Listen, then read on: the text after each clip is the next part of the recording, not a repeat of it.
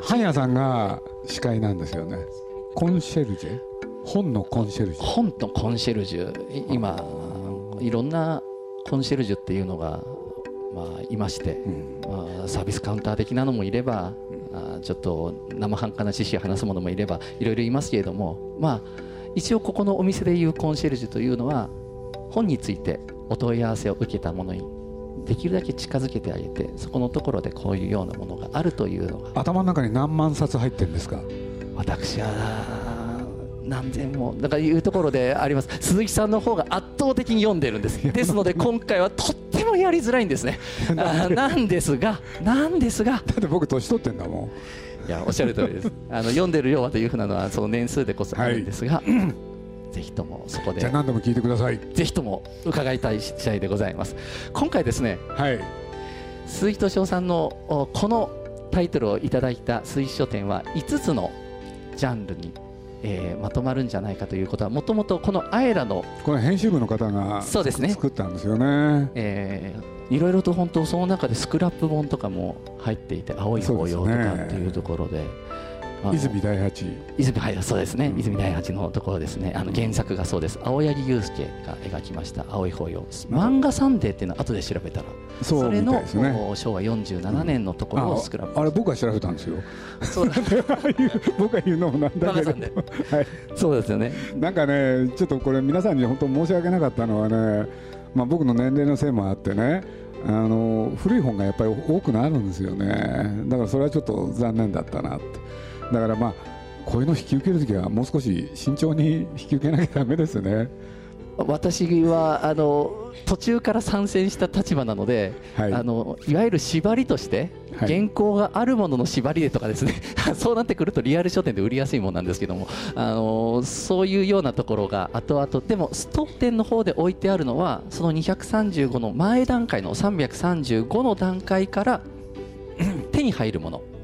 可能な限り入れました。それが今回の鈴木敏夫書店の棚です、はい、100冊の100っていうのはですね皆さんリアルな100と思わないでください。つくしの100ですね。100尽くしという意味で神羅万象八百屋さんの100でございますのでいっぱいあるというふうに捉えていただければと思いますね、はい、鈴木敏夫のジブリ汗まみれ。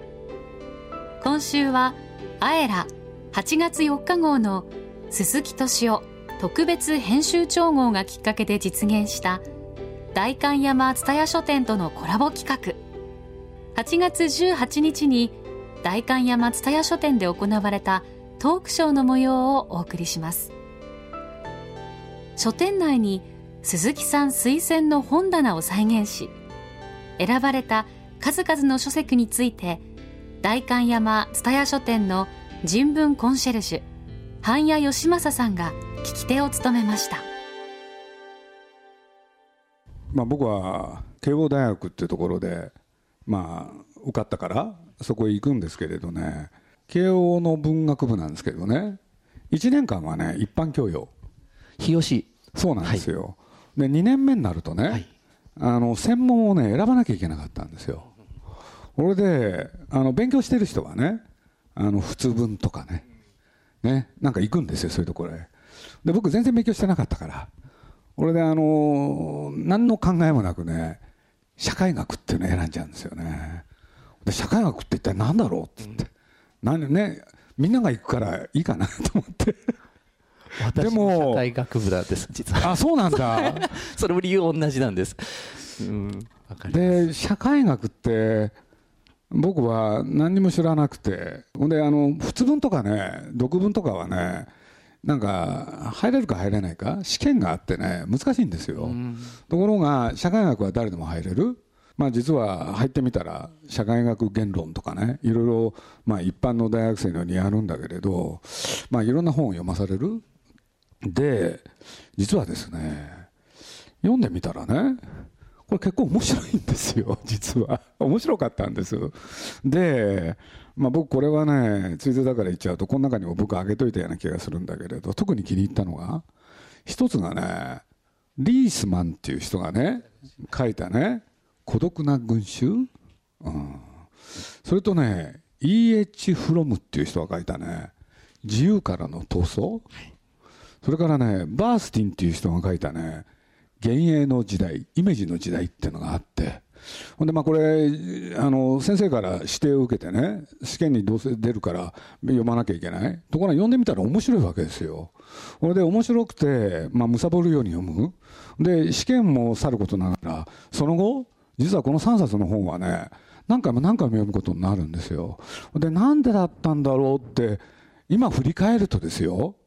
まあ簡単に言うとねイメージの時代っていうのはねバースティンの。何が書いてあったかっていうと、まあ、いろんなこと書いてあったんですけれどね。非常に具体例がいっぱい出てる本でケネディ大統領って皆さん知ってますよね。そしたらこの人がねニクソン敵対候補がこれで大統領選を戦ったと。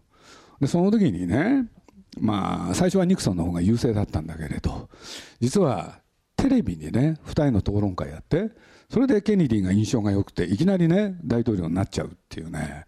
そこら辺のことがねすごい詳しく書いてあったんですよ。確か着ている服がダサかったのがニクソンで。そうです。もう明らかにスターのように見えるケネディがそこで逆転したってやつですよね。でこの方は疑似イベントっていう言葉を作ってね要するに喋ってる内容もさることながらテレビっていう新しいメディアは見た目が勝負だっつって。でなるほどなとね納得させられるんですよそれと同時に、まあ、さっきの E.H. フロムの自由からの闘争っていうのは人は自由を求めるんだけれど完全な自由を手に入れたらどうなるんだろう。実はその自由からも逃げ出したくなる。これが人間の本質であるっていう。それとリースマンの孤独な群衆。そうするとまあね孤独な群衆っていう言葉に非常に表れてるんですけれどね都会に人が集まり人がいっぱいごちゃごちゃいるけれど心の中は実はね、寂しき狩人っていう言葉を使ってたんですけれど、あの、要するにね、えー、みんな寂しいんだと。俺で、まあ、この3冊の本ってね、実は僕はあの、今日は来てないと思いますけどね、あの、ジブリ美術館の館長で、中島っていうのがいるんですけれど、この間僕聞いて、あ、そうだったんだって自分で思ったんですけれどね、その中島っていう館長は、そのアイラの中に詳しく書いてあるんですけれどね、もともとあの住友銀行っていうところにいてこれでね不良債権のね処理っていう仕事をやっててこれで嫌になっちゃってね辞めちゃった男なんですよ。でそれを、まあ、僕が声かけてジブリに来てもらうんですけれどジブリに来て何か読んだらいい？本はないですか？って聞かれてね実は僕中島にねこの3冊の本を勧めるんですよ、うん、でこれ読めばね大体いろんな仕事できるぞっつって。でいずれも古い本だったんですけど今にも役に立つっつって。これでね、まあ、僕実を言うと忘れてたんですけどこれは中島に言われてね突然思い出したんですけれどね。その本って何て言ったらいいかな。あの何が役に立つかっていう問題ありますよね。で僕先般ね上野千鶴子さんという方と対談した時恥ずかしながらって僕は何て言ったって社会学の大家ですから僕も一応社会学をかじっておりまして。実は自分がやってきたいろんなこと社会学が役に立ったっていう話をね でどういうことかっつったらですね、まあ、その3冊の本に共通するのはね大衆消費社会っていうのは何なんだろうってこれが書いてあったんですね。ほんでまあ自分が何しろ現役でね生きてる時代だからあのよく分かんなかったけれど実は日本の歴史の中で僕らが生きた60年代70年代まさにその大衆消費の時代でそれをね学ぶにはねこの3冊のアメリカの本非常に勉強になったんですよ。これでと同時にそれを現実のね世界にも応用。でまああのー、そういうことをね、まあ、だから僕映画の宣伝やっていく時なんかも実は本当はむちゃくちゃこの3冊が役に立ったっていうのか。なるほど、うん、だからまあとはいえね、まあ、僕これついでに言っとかなきゃいけないことは現代っていうのは実はその大衆消費の時代が終わろうとしてるだからその3冊でいろんなことを皆さん言ってたけれど多分これからはこの3冊は役立たずになるかなと そんなこともちょっと思ってるんですけれどね。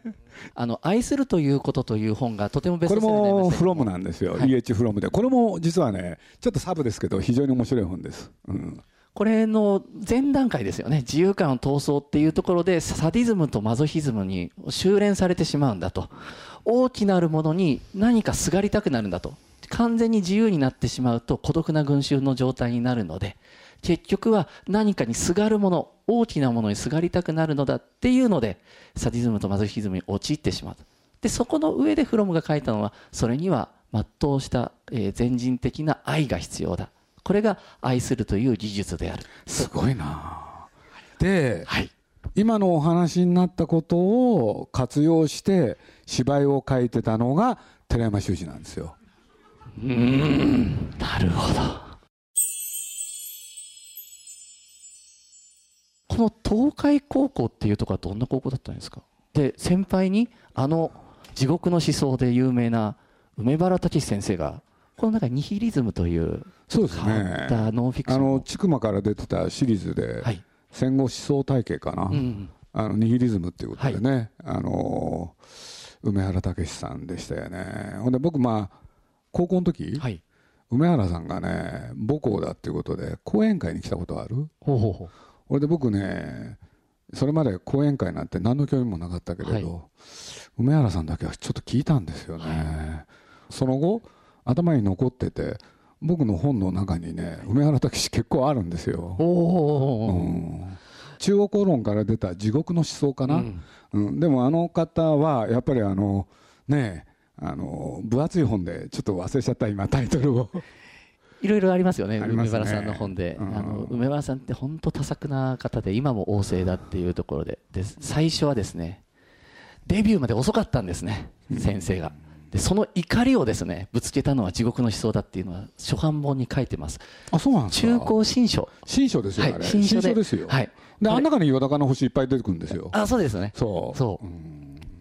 これはあのぜひとも文庫版で今読めます。マーブルの石が鳴っている中高文庫でですね今読めますのでぜひとも皆さん。あの梅原さんってねもともと西洋哲学を勉強した人で俺で大人っていうのか年を取ってから日本へ回帰した人なんですよそこら辺をねなぜそうだったのかっていうんで読んでいくと面白いんですよね、うん今までやってきたことっていうのを一度捨ててっていうかでそこでももこう書いてるん悶々とした時期にふつふつと出てきたのはこの思想であるっていうふうな書き方で結構なんとかの十字架とかね。はい。ね。そうです。そうです、忘れちゃった。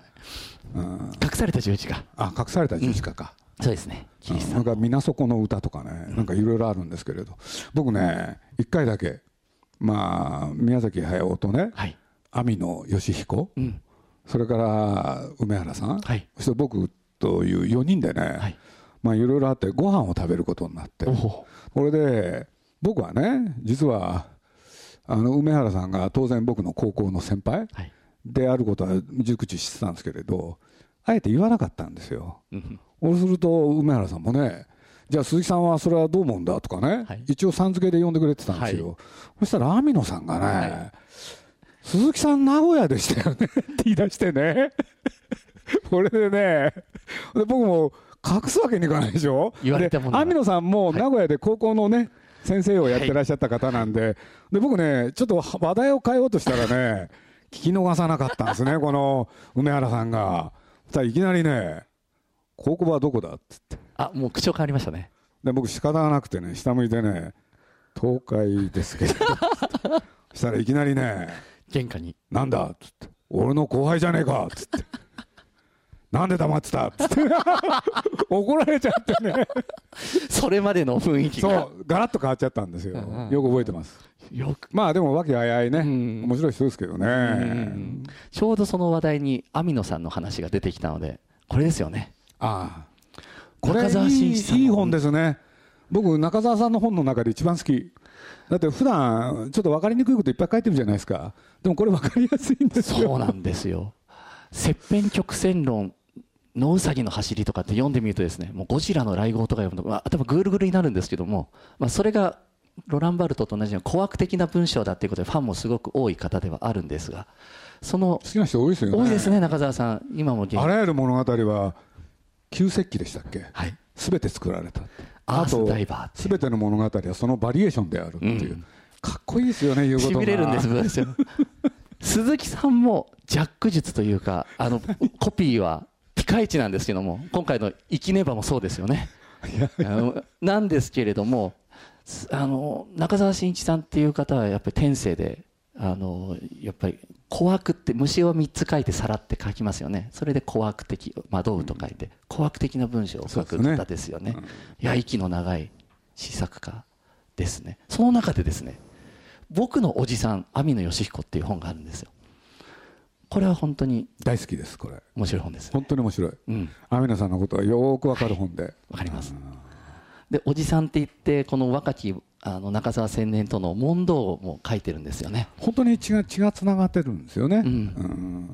なので小さいお父さんと書いたおじさんっていう赤の他人のおじさんではなくこの血のつながったいわゆるあの、えー、白昼知女っていう言葉あ白昼女児ですね、えー、白昼するっていう言葉がありますけども伯爵の白って書いて仲がいいの仲って書いて、えー、女君の女って書いてあと末っ子の末っていう。これはあの兄弟を表す言葉でこの「女」って書いたのは弟の方のおじさんっていうことですね。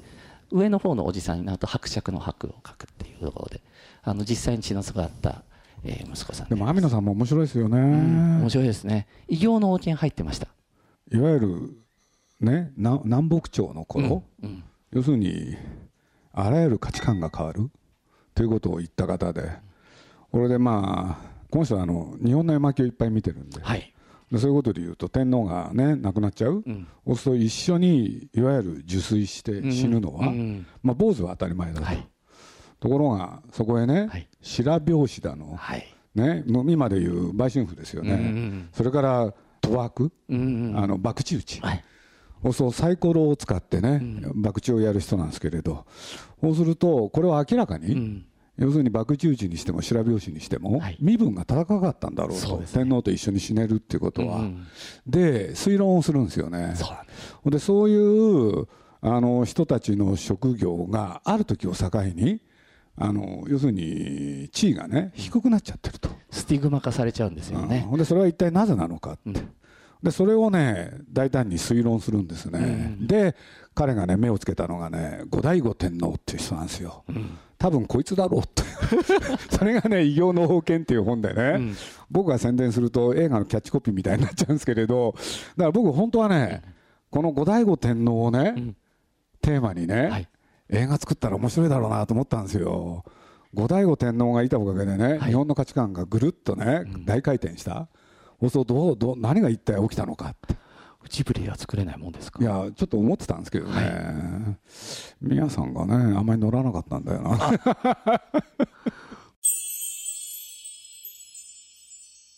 僕はどうしても皆さんと共有するジブリ体験者からすると「もののけ姫」の時代とかちょうど日本の修正というこの中央公論のシリーズ本が書かれている対象とするところ、山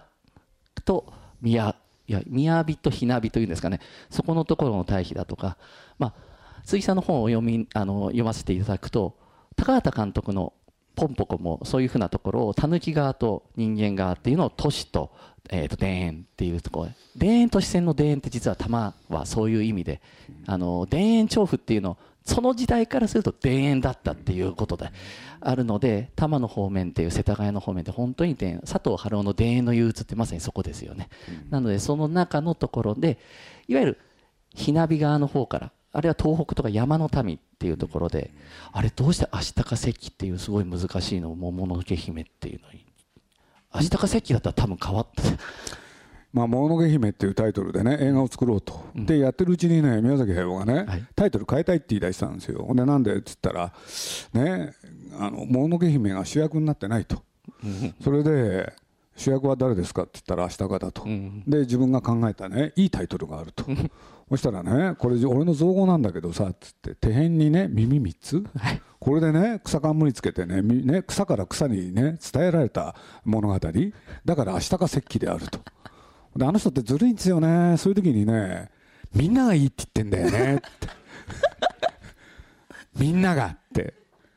でも聞きたいですよ。一体誰がいいって言ってんのか。見えないそう。ほんで、ね、僕ねそういう時ねあそうですか。っつってね、はい、受けたと。軽くね受け流すんですよ、はい。これでね聞いた途端にねよくないと思ってるわけですよ。で向こうも去るものですよね。僕がね、ニコニコしてたんですよ、うん、でも僕のニコニコの中から一瞬ね、こいつは反対だなっていうのをね、嗅ぎ取るんですよね。これでちょうどね、それね、あのー、1996年の、はい、えー、年末？でちょうどね、あのー、年末にね、もののけ姫の第1弾のテレビ予告を作ってね、日本テレビで流すことになってたんですよ。それで僕ね、あの、宮さんにね、何も言わないで、あの、もののけ姫っていうタイトルで、やっぱりこっちの方がいいから、それで僕ね、テレビで流しちゃうんですよ。既成事実を作ったそう。はい、これで、どうせね、僕見ないと思ってたんです。はい、宮崎駿はね。はい、そしたらね、誰かに聞いたんですね。僕忘れもしない。あのというのはね、忘れもしないっていうのは1月の2日、はい、もう当時ね、12月の31日まで働いてね、はいはい、2日には会社行かなきゃいけないわけですよ、で僕は2日にね、会社行ったらね、宮崎駿がね、バタバタバタバタっつって。きて、で僕の部屋に来てね、バンと開けてね、鈴木さんっつって、怒ってんじゃないんですよ、もののけ姫って出しちゃったの。って。もう僕、そういう時はね、はい、もうしょうがないでしょ、はい、あれね、確かね、26日だかなんかに出したんですよ。はい出しましたって。出したのか。っ てがっくりきてんですよ。でももう手遅れですよね、はい、だってそこは僕のねテリトリーなんだからプロデュースってそういう犯す。なっていう感じですよね。不可侵。だけどねその後大変だったですね。何が大変かっていうとねあの映画が完成してそれで全国を回ってキャンペーンっていうのやるじゃないですか。これでいろんな方がね聞くわけですよ、はい、この「もののけ姫」というタイトルは、はいどうしてもののけ姫っていうタイトルになったんですかって。でこれ当然宮崎駿に聞くわけでしょ、はい、そうすると宮崎駿がねそれは鈴木さんに聞いてくださいって。一貫して。目の前で言うんですよ。俺まあ僕はねしょうがないから、まあ、その時もう何度も繰り返したのはね、はい、この「もののけ」っていう言葉と「姫」この2つを組み合わせるっていうセンスはね尋常じゃないと。素晴らしいとだからこれに勝るねタイトルはないと。っていうとね皆さん黙ってたんですよ。黙ってたくせにねいろんなところでインタビュー受けるとね本当は明日か石器だったんだと。今も？大変ですよ、もう。ずっとそうでした宮崎駿さんとのお付き合いっていうのはこういう感じなんですか？宮さんの感じっていうのは。まあ大体そうですよ、うん、うん、まあ仲いいですからね、うん、仲いいですから、一番最初にお会いした時の話ちらっとその会議のところに出たじゃないですか、あ、の杉浦茂の話が未来少年コナンのところにかなり使われているという話で大盛りいや未来少年コナンっていうのをね初めてテレビで見た日ね僕は驚いたんですよ、ね、なんでかって言ったら僕が見た回がちょうど、あのー、ジムシーとコナンがね手を組んで走り抜けるっていうシーンでね。でそれはね僕の記憶によればですよ。これは杉浦茂以外の何者でもなかった。だから皆さんに出会った時あれって杉浦茂ですよね？って言った時の彼の喜びようはこれを分かってくれた初めての人に会ったっつって。ここで決まった本当に興奮してましたよね、うん、だからまあそれは大きかったですよね、うん、多分彼とのねつながりで言うと。だから一番最初のね少年講談全集って言ってね宮崎駿も全部読んでたんですよ。だから2人でね通じる言葉ってねいっぱいあって「ひひ退治」ってなんですよ。でこれをね少年講談選手に出てきて僕も大好きで宮崎駿も大好きでねいつかやろうって言ってずっと話してたんですけどね。いま、うん、だ実現してないですね。はいいまだに実現してないっていう言葉になんかかなりな期待が 僕なんか持てちゃうんですけれども。なんとかの非非退治って言うんですよ、ね、なんとか名前がついてるんですよ。頭にですよね。そう。その非非退治をした人の名前、うん、だから彼ねなんて言うんだろう。大きくて凶暴な力を持ってる、うんうんうん、そういうのが好きなんですよね。ほんでそれをやっつける、うん、はい、今までのいろいろなものを思い浮かべるとそうですね。つながりますね、うん、確かにね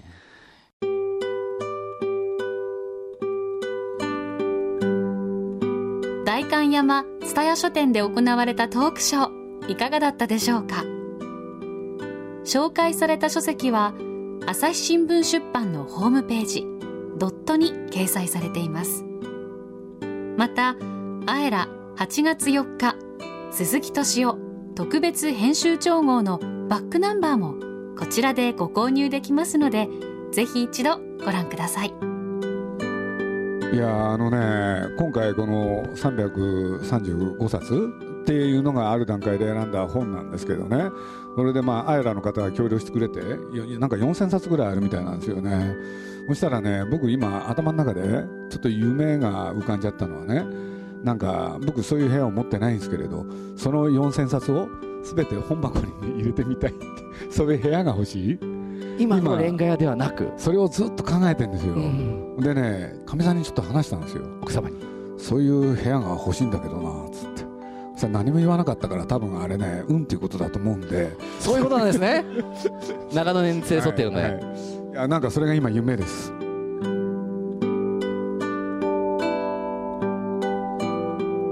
鈴木敏夫のジブリ汗まみれ。この番組はウォルト・ディズニー・スタジオ・ジャパン。街のホットステーションローソンアサヒ飲料。日清製粉グループ。立ち止まらない保険。MS&AD 三井住友海上。au の提供でお送りしました。